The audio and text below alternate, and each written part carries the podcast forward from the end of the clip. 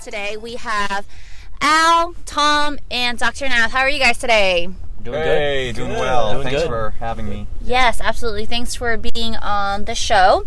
So, today we're going to be talking about dental assisting programs, whether it's 10 weeks, 12 weeks, whatever. Um, and then there are the, you know, 18 month, 24 month um, college programs. Yeah, I personally don't think there's a big difference in my determination of an employee being interviewed and uh, uh, and he in, he or she indicates that hey, I've come from a uh, one year program or two week program. To me, the most important thing in an interview is does this person have a personality, uh, the uh, niceness, the kindness in um, in fitting uh, with the team that I've already got in my in my office. Well, and a little bit of dental basic knowledge also counts too, and I think that's what these short time frame programs offer is that basic necessity. the that basic you knowledge need. yeah uh, the basic knowledge is is a valuable component of the uh, candidates i interview So, speaking of candidates, you have Al and Tom who also attended these, um, what the eight week dental program. Yep. Um, was it eight weeks Yeah. guys i mean i okay If I remember yeah and i have a relationship with numerous programs in in in the atlanta um, area and uh, i've asked them to send me resumes uh, of uh, soon to graduate dental assistants uh, Al Tom's resume came to me through uh, Dental Assisting School of Georgia. When I interviewed Al, his personality was very outgoing, personable. He was a nice guy. I knew he would fit in with the rest of the crew that I had working for me, my team. Uh, he came with basic knowledge on uh, dental terminology, which was significant in uh, him picking up things really fast, right? Including Tom. They had they both had background uh, on dental terminology, uh, knowing the teeth. did knowing- you bring them in for working interviews? I yeah, they did. They did. They did a working interview. Uh, they got along with the staff. Uh, they were very interactive. They jumped in to help with what what they were allowed to help with. Uh, they weren't just standing around, not wanting to get to know the other staff, or uh, also constantly ask, "Hey, is there anything I can do to uh, to help the team today?" And it was constant uh, wanting to be part of the team, and I think that was the biggest factor in uh, hiring them. And of course, now they've been here for over two years. Would you be willing to train someone from scratch? That's a great question, and I have. And there's been some great assistance, but if I had to look back, I believe ones that have graduated from a program tend to pick up quicker, and it, they also seem to. Uh, we also uh, tend to uh, have to train them less. They just, uh, uh, if they're motivated and they've got some dental background from a program that they've graduated from, uh, it just makes it quicker to train them. And I think it gives them that confidence to jump in and know what they're talking about with parents, with the team, and with the patients. Gotcha. Okay, thank you. Now let me go to Al. Al, what is your take on graduating from a eight week program and immediately being hired to work with Dr. Nath? Was the transition easy for you? it wasn't easy per se. As with anything, there's a big learning curve. Um, but once you actually kind of get in there and actually do the things that you're being taught how to do, um, uh, you know, practice makes perfect, or perfect practice makes perfect. right?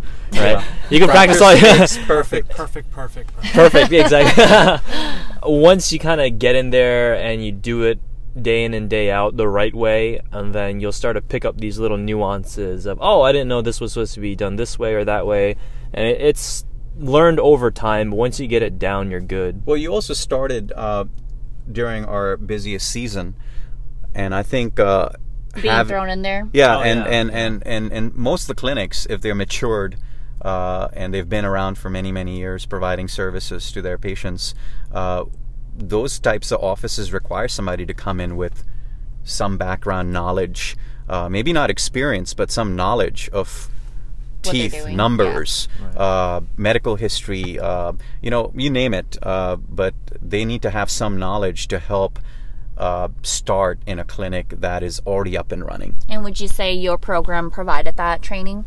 Yeah, um, you know, I had all the basics down. Like for me, when I, whenever I jump into something, I don't like to.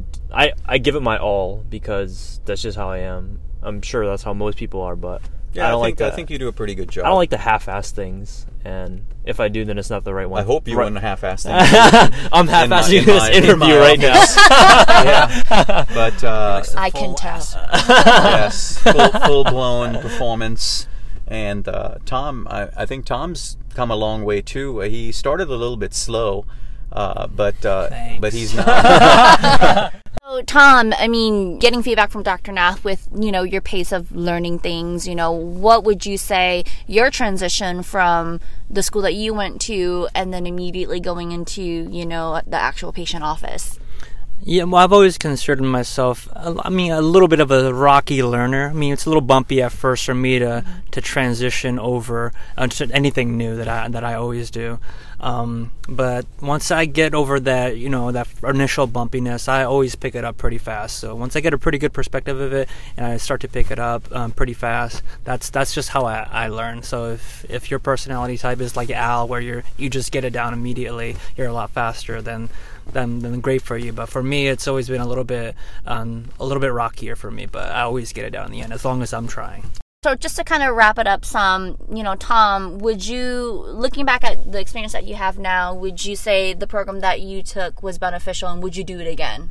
Yeah, absolutely. I mean, I'm the type of person, type of personality that always likes to hit the books first, get down that background technical knowledge before I move on to anything. Like I always like to fully understand something before I move on. If I can't explain it to someone else, then that that's not something I'm comfortable with. So I would absolutely go through some type of program first before entering the actual field. Whatever type of program's pace works for you, whether it's eight weeks, 24 weeks, whatever the case, then you know that's that's something that you have to decide on. Okay, very good. What about you, Al? Uh, yeah, I mean, uh, definitely do the program if it's something you're looking into, but of course, first do your research, do your homework, um, find out what works best for you. Um, financials, honestly, it shouldn't be a concern. Of course, it always is, but if you really want to do it, it's not going to be an issue. You'll find a way to actually do it. And uh, once you get in there, you Al know, doesn't have that issue. Finances, that's why. getting that treatment planner money. no, but I mean, uh, you know, uh, give it your all and um, and don't look back. So before we end this podcast, let's go around the room and everyone say a quote that they think people will find inspirational. So, Al, do you want to start? Thank God, Uh, because I can't think of any. Give quotes these right boys now. some time to think about it. Let me let Thanks, me Al, let me for- milk the time. Yes, please. Take well, your time, Al. back in 1934, there was a wise man named Bruce Lee, and he said, "Be like water, and water Wow. can flow or water can crash." So basically, uh, stay hydrated, guys.